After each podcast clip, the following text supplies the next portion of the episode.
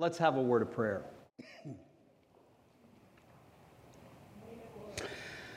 Father, your grace and your mercy greet us in every day, and every day you give us the gift of life.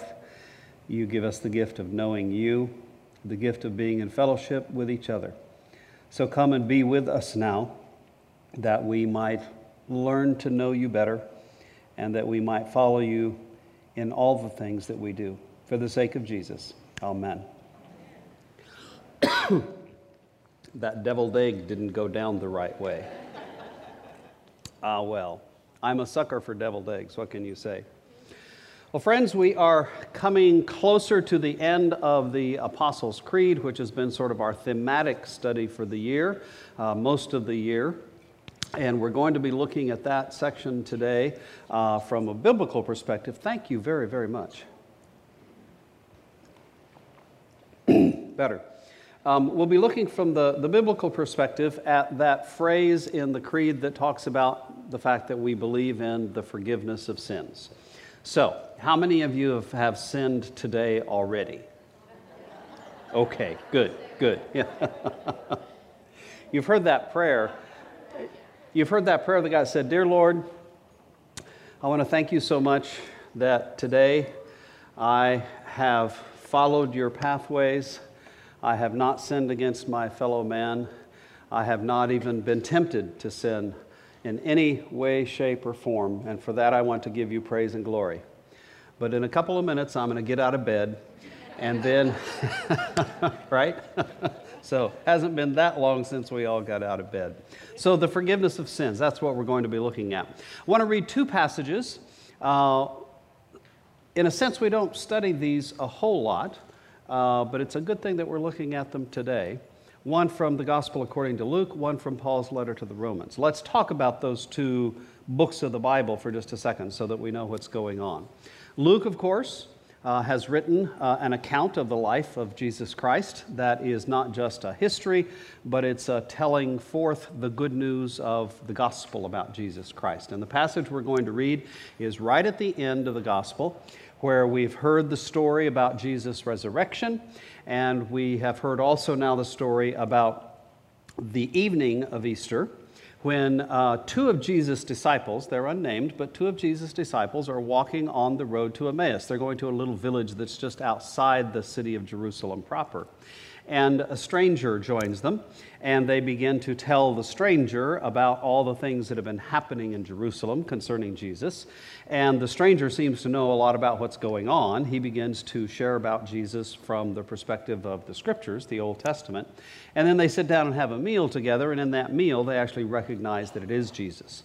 The passage we're going to read are some of the things that Jesus says as he is leaving the disciples. Now, the way Luke tells the story, of course, he continues the story with the book of the Acts of the Apostles, and he actually talks about Jesus' ascension. Uh, but what we're going to look at is some of the final things that Jesus said to the disciples. So we'll just hold that in our minds. Paul's letter to the Romans, of course, is written probably 30, maybe 40 years, uh, probably not that long, uh, but 30 years or so, let's say, after the resurrection.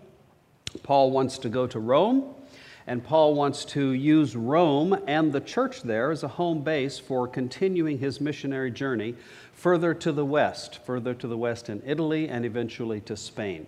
We know that Paul never gets there. Paul is executed in Rome. But in his letter to the Romans, he's sharing with the Romans his fundamental understanding of the gospel of Jesus Christ. And so let's hold those two things in our mind now as we read first from Luke, and then we'll also read the Romans passage. And we're going to talk about them in reverse order. We're going to talk about Romans and then Luke. So, Luke chapter 24, verses 44 to 48. then Jesus said to the disciples, These are my words that I spoke to you while I was still with you, that everything written about me in the law of Moses, the prophets, and the Psalms must be fulfilled. Then he opened their minds to understand the scriptures, and he said to them, Thus it is written, that the Messiah is to suffer and to rise from the dead on the third day, and that repentance and forgiveness of sins is to be proclaimed in his name to all nations, beginning from Jerusalem. You are witnesses of these things. And see, I am sending upon you what my Father promised. So stay here in the city until you have been clothed with power from on high. So there's the, the Luke passage. Let's go to the Romans passage and we'll take them both apart. This is Romans 1, verses 18 through 25. For the wrath of God is revealed from heaven against all ungodliness and wickedness of those who by their wickedness suppress the truth. For what can be known about God is plain to them, because God has shown it to them. Ever since the creation of the world, his eternal power and divine nature, invisible though they are, have been understood and seen through the things he has made, so they are without excuse. For though they knew God, they did not honor him as God or give thanks to him, but they became futile in their thinking, and their senseless minds were darkened.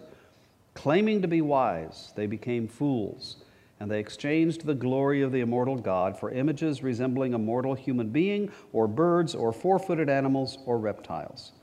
Therefore, God gave them up in the lusts of their hearts to impurity, to the degrading of their bodies among themselves, because they exchanged the truth about God for a lie and worshiped and served the creature rather than the Creator, who is blessed forever. Amen. Okay. This is not a particularly happy passage, is it? No. Would you rather look at a happy passage?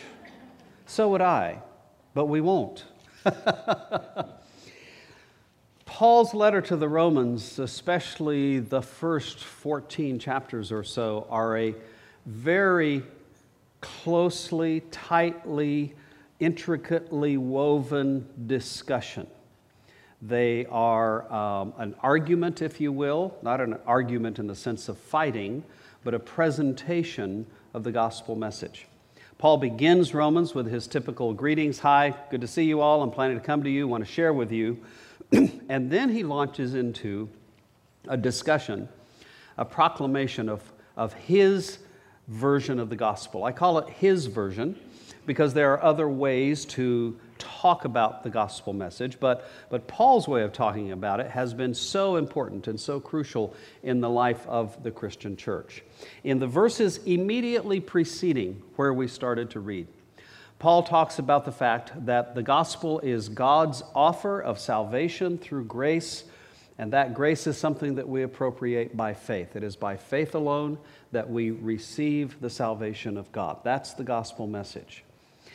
Paul then goes into a conversation for the next three chapters or so as we have the letter divided into why it was that we needed God's grace or why it is that we need God's grace. And so Paul launches into a long conversation about human sin, the human condition. And that's what we want to talk about today. Because we cannot understand we cannot realize the love of God and the grace of God until we understand why that love is so important to us. And it's important to us, the grace is important to us because of the fact that we need it. So that's what Paul is talking about, the need here. And so he starts off with a fascinating word that everybody loves to pick on when they talk about God. For the wrath of God is revealed. The wrath of God. Okay, how many of you can picture this usually imposing, sort of masculine kind of figure with a deep voice, sending thunder and lightning and hellfire and brimstone and plague and all kinds of destruction on the earth, right?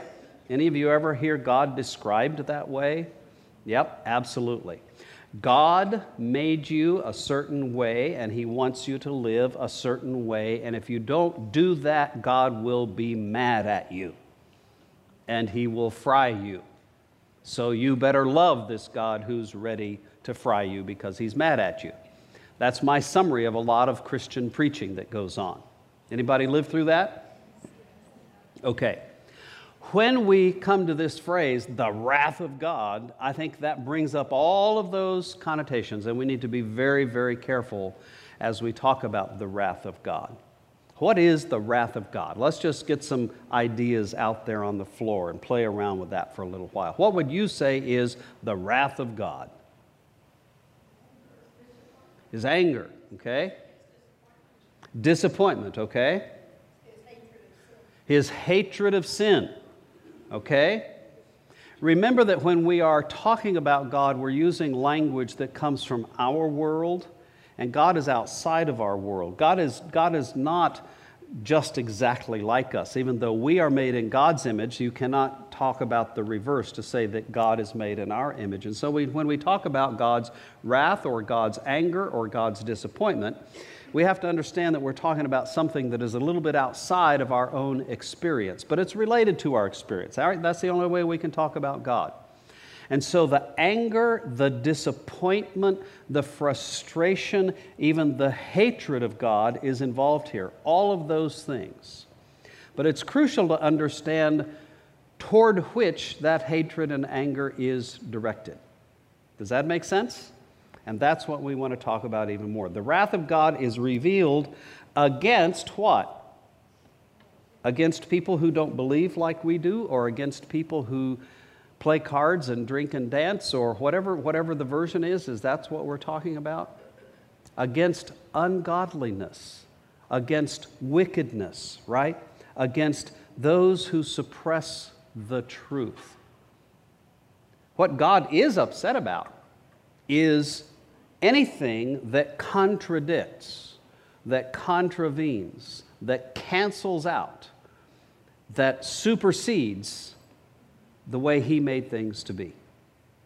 Why do you think God would be so upset with that? Yeah, He's perfect and we're not perfect, and He's, he's upset that things aren't perfect, okay?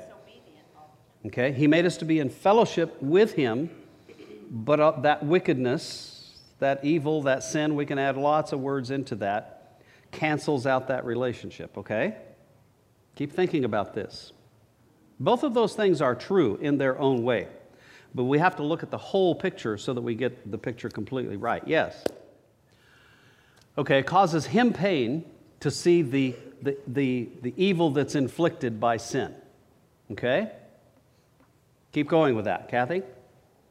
Yeah, God's been working with us for a long time. Even 2,000 years ago, God had already been working with us for a long time, sending the prophets, sending his law, working with the people to try to show them and teach them, but, but still they wouldn't listen, okay? There's a sense, in, there's an impatience almost involved here, isn't there? Okay? Barbara? Okay? Okay? God, is, God chose us to love us. He made us in love, and He's sad because we reject His love. Okay? Yeah, He actually, he actually came continuing. and lived with us and showed us the way, and we still didn't get it. Okay? What's that? We're too hard headed. Yeah, yeah. All of those angles are true. All of those angles are true. Let me suggest that there's another way to think about this too. And I think this way is really important. What, is God upset with us because we did not do things His way? Is God upset with us because He's been trying for a long time? We just said, no, no, thank you. He's upset because we did not repent, okay? So he's just angry. He's just like saying, I'm God, you guys should pay attention to me. Is that what's going on? God has that right, okay? There is a sense that a, the holy God who created everything, the holy God who created everything, has a right to expect our worship, our obedience, our repentance, okay? There may be something else going on here. Yes, Laura? we choose what we, we choose we make choices to follow what he doesn't want us to follow it's that we're missing out on the love he can give us and we continue to get attracted to the shiny objects that okay. lose that lose his love we're missing out on, on the love that he can give us let's go with this argument a little bit more and i think it will help us understand even more okay ever since the creation of the world, God's eternal power and divine nature have been understood and seen through the things he have, that He's made. Verse 19 before that. We already know what we need to know about God. God has shown it to us. We know God, but we don't honor God or give thanks to Him. We become futile in our thinking. Part of Paul's point here is that we know God. We can see God in the creation but we don't pay attention to God. We don't accept what we know of God. Why is it important to know God? Why is God upset that even though we know Him, we don't pay attention to Him? Just because He's like a, a, a, jealous lover and says, Well, here I am, I'm God. Isn't that a great thing? You say, No, I don't have any time for you. I would propose to you that there's something else going on here beyond all of those things that we have already said. And everything that you've already said is what the church has been teaching for a long, long time. So I'm not surprised to hear all that. And there's aspects of truth in all of that. But I think there's something more to that. Okay? The something more to that is that I think that God is angry because something takes us away from the perfection and the holiness and the joy and the peace and the beauty of life that we're seeking to find somewhere else. And we don't get it. Okay? Here, I think the best image that we can use is the image of the child and the parent. When your child does something stupid that hurts your child, are you mad at your child or are you mad at the stupid thing that they did that hurts them? Now, there's a human side of us that's mad at our kid. It's like, I've been telling you, if I've told you once, I've told you a million times, right? But there's another side to that. The other side to that is that you're sad for your child who misses out on the beauty and the joy and the peace and all the good stuff that they could have. I think that's where God's real wrath comes from. That's the deepest source of it. Not from God's pride. It's not that we hurt God's pride. I'm God and you don't even pay attention to me, therefore I'm mad at you. That's, that's saying that God is full of pride. Okay? Is God proud? God's the only one who has a right to be proud, but we're not talking about God being proud, okay? Is God upset because he's bigger than us and we still don't pay attention to him? That's a power thing going on there. That's not what we're talking about. God is upset because he feels our pain and he sees our pain and understands that anything that takes us away from him leads us to pain and suffering and dysfunction. And that's what he hates. Does that make sense to you? Do you see the difference in that? Yes. Absolutely. We're still like little children. We're still like little children. Let's talk for a second. Let's follow Paul's argument here a little bit more because this is the text.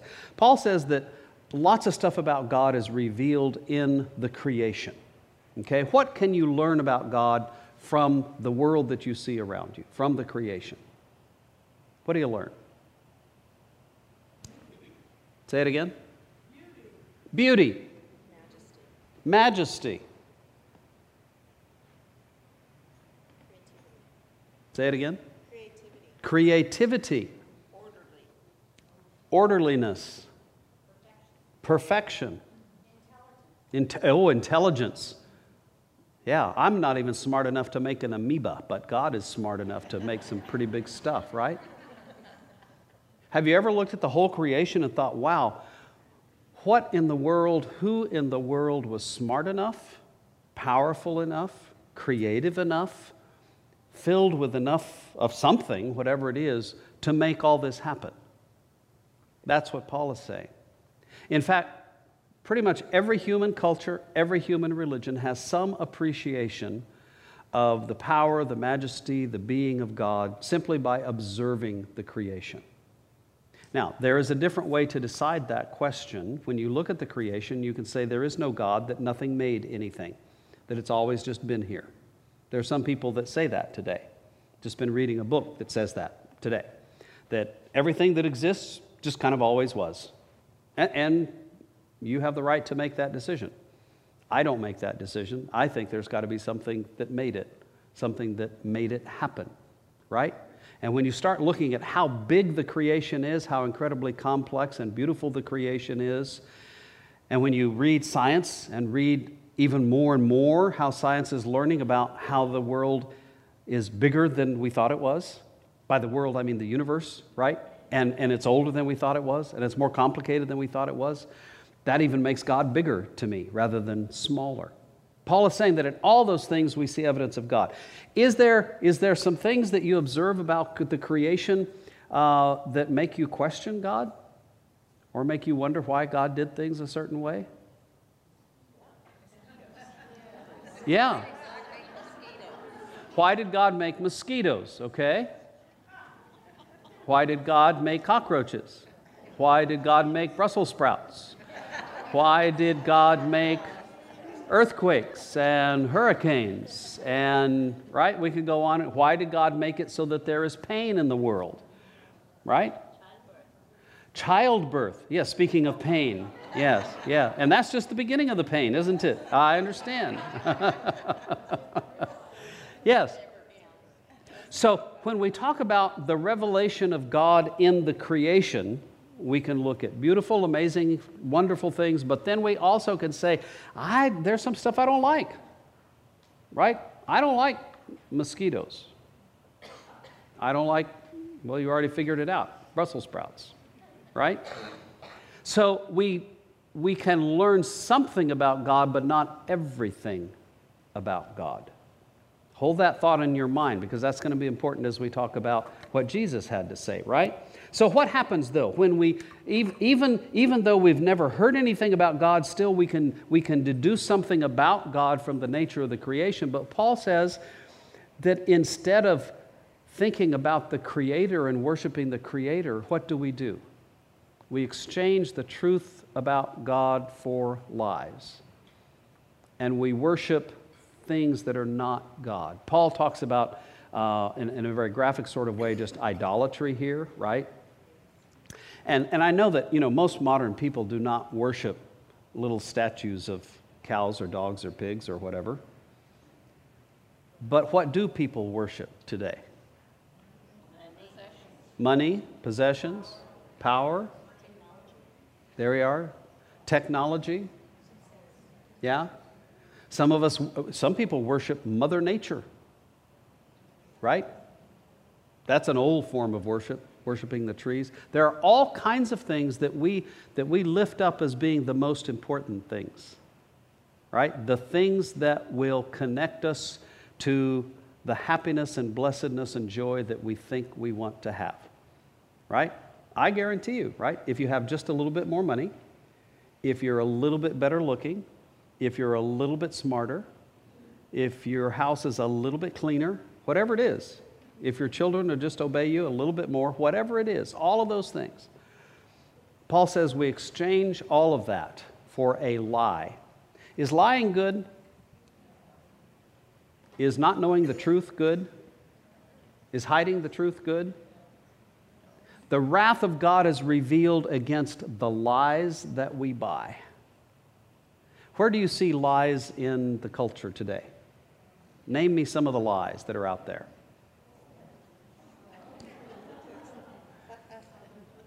There's a lot, yes. If I just get some Botox right here, it will all be good. Right? There we go. If I just buy this thing, this new thing, right? All of that stuff. Those are all lies. Why is God angry with lies? Because they, they hide the truth from us, the truth about where we really will find our deepest joy and our highest good. And yet, we're all there, aren't we? We're all there. Sorry I picked on Botox. If anybody's got Botox here, I do not believe that you are consigned to eternal damnation. Okay? Maybe we should talk. I don't know. right? So, Paul makes a very simple argument there. We worship the creation rather than the creator. We worship the thing that was made rather than the thing that made it. And that's actually just really kind of stupid when you think about it, isn't it? Isn't it? To worship the piece of art rather than the artist who conceived that piece of art? What's the result of that? Paul goes on to talk about the result of that at length. I included only a couple verses there. Therefore, God gave them up in the lusts of their hearts to impurity, to the degrading of their bodies among themselves. Paul comes up with all kinds of examples of how God says, you know, if you choose not to follow me, if you choose not to worship me, actually to make me and my ways the highest goal of your life, then you're going to receive the consequences of what you choose. God is actually very, very honorable with us in that way, right? God allows us to have what we choose. Did you ever think about that? God allows us to have what we choose. When we choose something other than God to worship, we receive the consequence of that. And it's not a happy thing, is it? It's not a happy thing. Now, that's Paul's way, one way, of describing the nature of the, the human condition, if you will. Later on in Romans, Paul will, will talk uh, about the Jews. The Jews will say to Paul, Hey, you know, we know that everybody else is screwed up. They, they know something about God, but, but we have the law and the prophets, and God has revealed himself to us. Therefore, we know the way and we know God. And then Paul begins to take apart the Jews and say, Yeah, you know all this stuff, but you don't follow God. And then he comes up with that famous phrase in Romans 3:21, all have sinned and fall short of the glory of God. Right? If you've never memorized any scripture at all, that's a good one to remember. All have sinned. All, all, all. Three letter word covers everybody. All have sinned and fall short of the glory of God. Right? We fall short of the glory that God made us for. There's the human condition. Now, with that in our minds, that's one way of describing what we would talk about as sin. Let's go to the Luke passage, right? Now, Jesus says lots of things in the Luke passage that, that we don't have time to look at. But what does Jesus say? Jesus says, I have been with you these are the things that I've told you about. I've told you about the prophets. I've told you about the law. I have taught you about the way that God wants us to live, the way that God offers for us to live in the world. I have taught you the scriptures. And what do the scriptures say? That the Messiah suffers, rises from the dead on the third day, and that repentance and the forgiveness of sins is to be proclaimed in his name. I'm focusing on that little piece of it because this is some of the last stuff that Jesus said. Have any of you here ever had the privilege of being with someone uh, as they were dying and gotten to hear what they had to say at the end of their lives? Anybody here gotten to do that? Yeah, some of us have. You pay close attention to what they say, don't you? Really close attention, because these are the last things they're ever going to say. The disciples I'm sure, had lots of conversations after Jesus had ascended into heaven. They had lots of conversations to say, Do you remember what Jesus said at the end? Right? Did Jesus uh, spend his time talking with the disciples about uh, the stock market or March Madness or no? Jesus was talking about the most important stuff, right? About the Messiah, that he was the Messiah and that there was a message to be proclaimed. If someone says to you, if someone asks you this question, you have one sentence in which to share your understanding of the gospel, what would that sentence be? You have one sentence. And I don't mean a big, huge, long sentence with a lot of subordinate clauses. Just one normal sentence. How are you going to share the meaning of the gospel? There we are. The gospel is about love of God, love of others, loving our neighbors, ourselves. Great thing. Great thing. Good job. It's hard, isn't it? Notice how Jesus summarizes the gospel here. What does he say? And that repentance and forgiveness of sins is to be proclaimed in his name to all nations. Repentance and forgiveness of sins. Now, there are lots of ways to describe the gospel, but it's all the same gospel. That's the language Jesus uses here. Jesus must think that repentance and forgiveness of sin is a big deal right? So let's talk about why it is a big deal. Why is sin a big deal in your life? Or is it? Maybe some of you have given up sinning for Lent.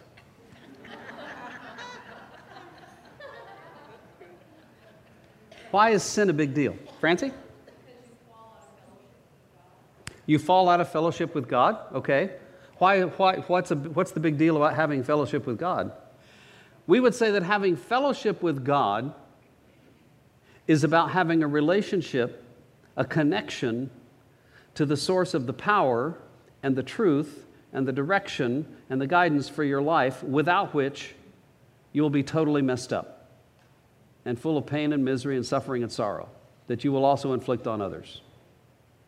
That's why fellowship with God is a big deal. Sin takes you away from fellowship with God.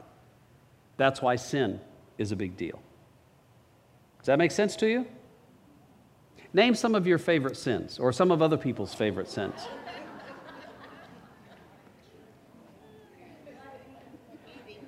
Eating? Overeating. Yes, yeah. Define overeating. There, there's where the question is, right? Yeah.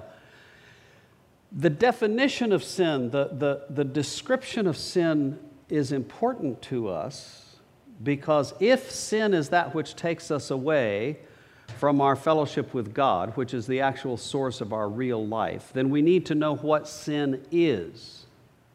Okay? People are always asking me this question. It's, I, I always, I, I kind of little, get a little grin inside when they ask the question. I try not to let it show outwardly. They will start off the question this way Jack, is it a sin to, and then fill in the blank? Is it a sin to fill in the blank? How many of you were taught that it's a sin to wear pants to go to church? Yep. Yep. How many of you were taught that it's a sin not to go to church on Sunday morning? Okay? Name me some of your favorite sins. What I'm getting at is that we must be able to describe what real sin is. Does God actually care if you wear pants to church? Looking around, apparently He doesn't. or apparently you don't believe that he does. Okay? Historically, the church, we, us, have defined sin in lots of ways. And sometimes we've defined sin in ways that are actually not sin. Do you agree with me there? Okay? Let's take let's pick on an easy one for a minute. Let's let's pick on playing cards. Okay? How many of you grew up in a church that said playing cards is a sin? Anybody here? Okay. There was a time, there was a time lots of churches taught that. Okay. Here's another, let's pick on this one. How about drinking alcohol? How many of you grew up in a church that said that drinking alcohol is sinful? Okay. See, we have too many Episcopalians in here. That's the, that's, right? What, yes. Playing the organ. There we go. Okay? Using instruments of any kind in church. How many of you grew up in a church like that? Can't use instruments. Right? There, yes. Shopping on Sunday. Going to the movies on Sunday. Right? What? Cheating at golf. That is the unforgivable sin that Jesus talks about. Yes. It is really, really, really important when we talk about sin that we look at the individual actual things or being that we think are sin and decide if they are sin or not. Because I think we get very distracted in the church by focusing on things that are not sin that we've called sin, or focusing on little tiny inconsequential sins, and then not looking at the consequential sins. Is it a sin to say that people with a certain color of skin cannot come into your church and worship there? Okay? You would have been considered wrong in that answer, and you still are considered wrong in some places. There was a time in our history when that was not a sin, as far as the church said. See, sin is not a simple thing. So when Jesus says, preach repentance and forgiveness of sins, we need to know why sin is such a big deal. We need to know what sin is actually about. Sin is about separating us from God. Sin is about not obeying the truth that made us and the truth by which we must live our lives, loving our neighbor as ourselves. Right? You have to hold up every individual sin against that standard. Is this actually loving God and loving neighbor? Well, if it is, that's fine. If it's not, then it's sin. And if it's not loving yourself, right? Let's talk about alcohol for a second. I suspect that almost everybody in this room, and I say almost because I know some who do not, but almost everybody in this room drinks alcohol. Why would the church be so upset about drinking alcohol?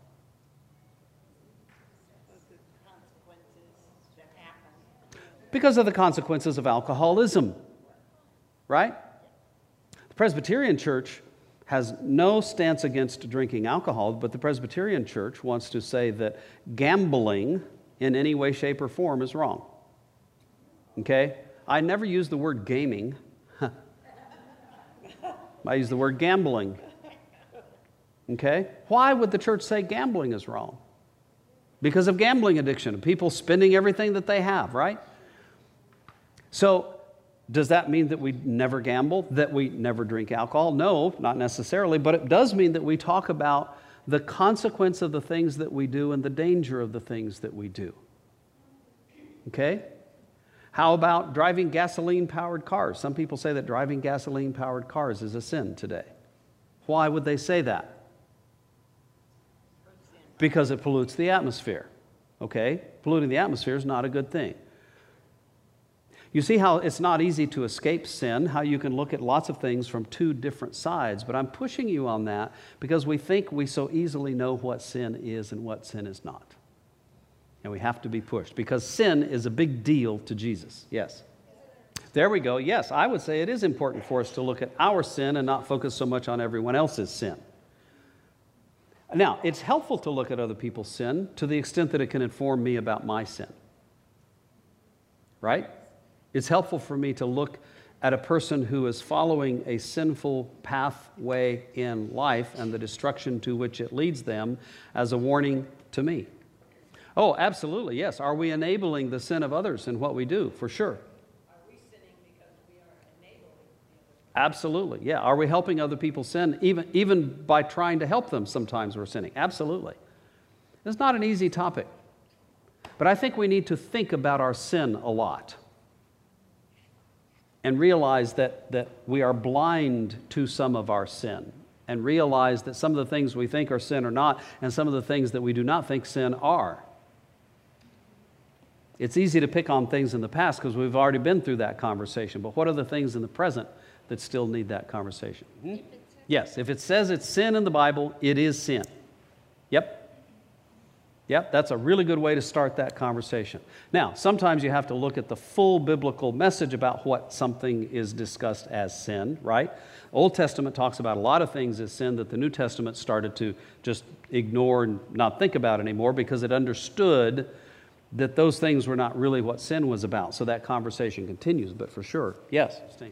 Yeah, we, we are fond of using the phrase hate the sin but love the sinner, right? And we understand what we're trying to say there. It's so hard for us, though, to not hate the sinner because of their sin that we hate. And we all, we all have sins that we love to hate. They're sins in other people, right? They're not our own sins, like Protestants against Catholics or Catholics against Protestants. It's gone both ways historically, lots of different places, right? Yes.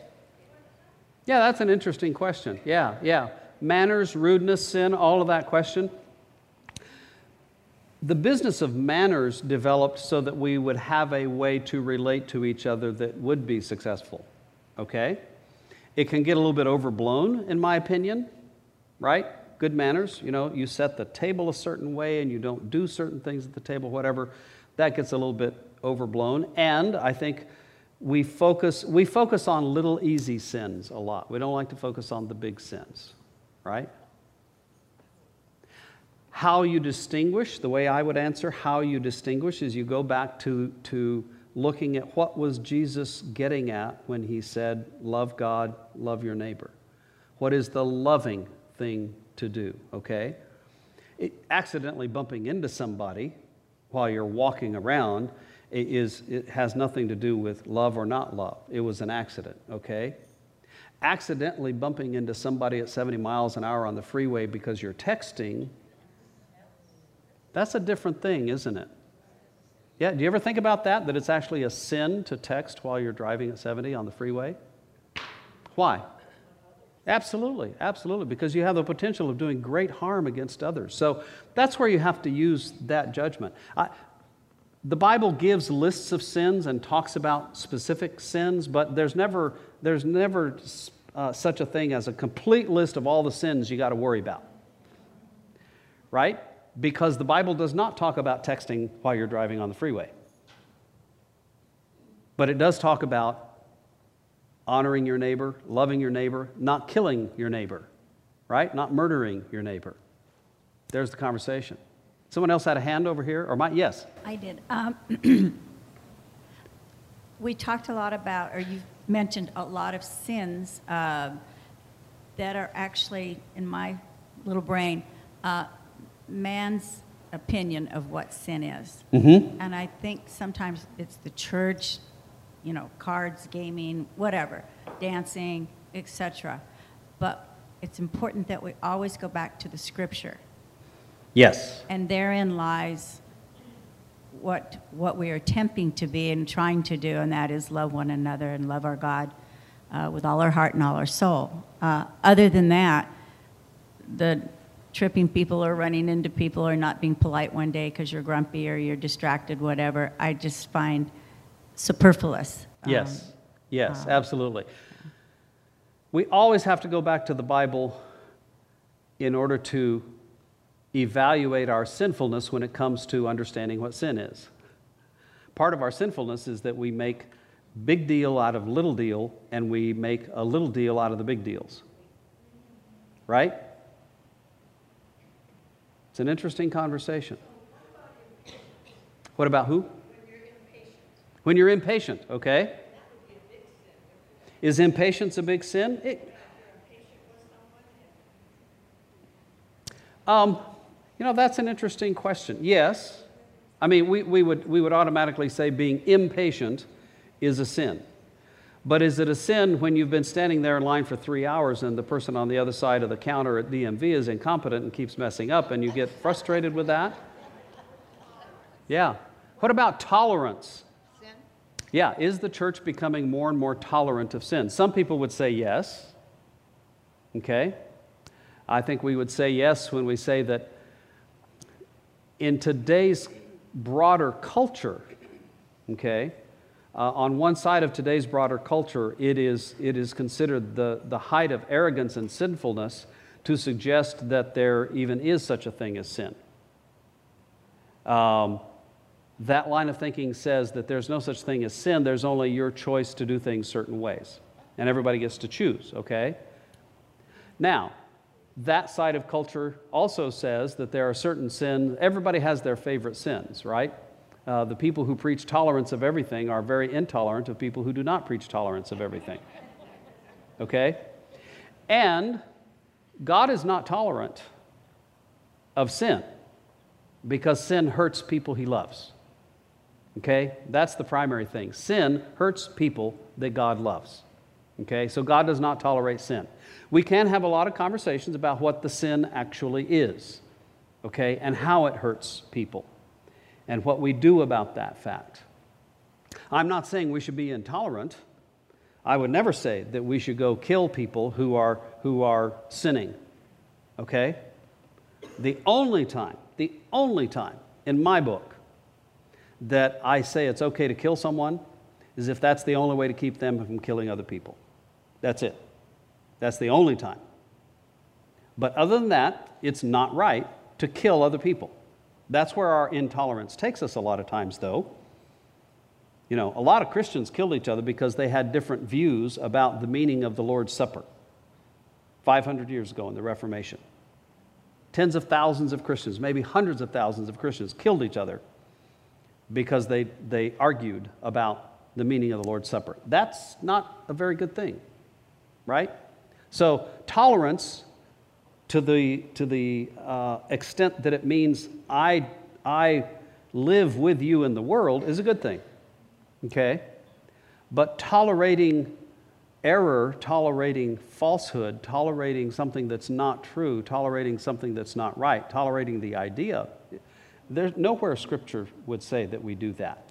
Now, Paul does talk about some, the fact that there are some things uh, over which we can disagree, uh, that, that we simply should be filled with grace and give some leeway and latitude in, right?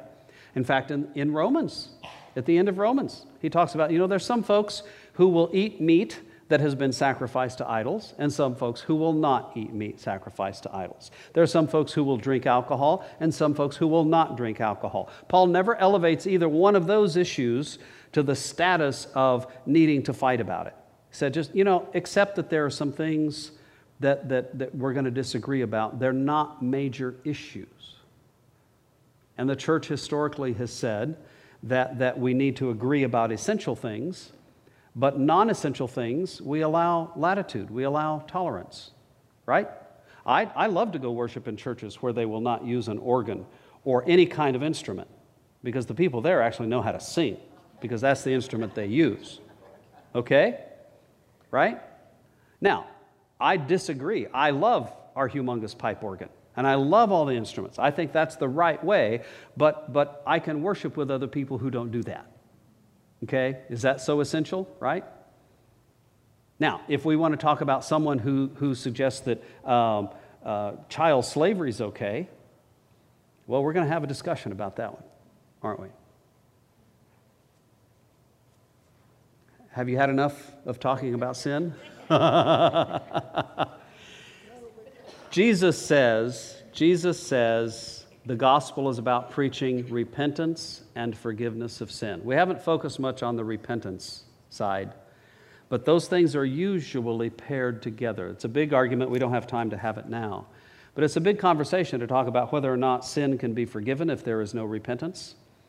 The scripture always talks about repentance the desire, the will, the, the, the intention, and the action toward changing behavior that says, I now understand, I now see, I'm sorry, I'm going to do something differently. And that forgiveness is, is, that comes about as a result of that from God. Obviously, nobody ever repents perfectly. I still commit some of the same sins that I used to commit yesterday. And so do you, right? But I still repent, still turn around. This is hard stuff, but it's absolutely essential stuff because you need to think about your sin, my sin, our sin, and our sinful nature, our sinfulness deeply, so that we then understand the grace of God and understand the life toward which God is leading us in that grace. If you're going to understand the message of the gospel, it was a big enough issue for the Apostles' Creed, for the folks who wrote it to include that phrase. You know, the Apostles' Creed very short. What are you going to say in the Apostles' Creed? Well, one of the big things they say is that we believe not just in the Holy Spirit, that we believe not just in the community of the universal church, that we believe, later on we'll say, in the, the resurrection of the body and the life everlasting. Those are big issues. We believe in the forgiveness of sin. That all that that takes us away from God, God has a solution and an answer for. Let's stop.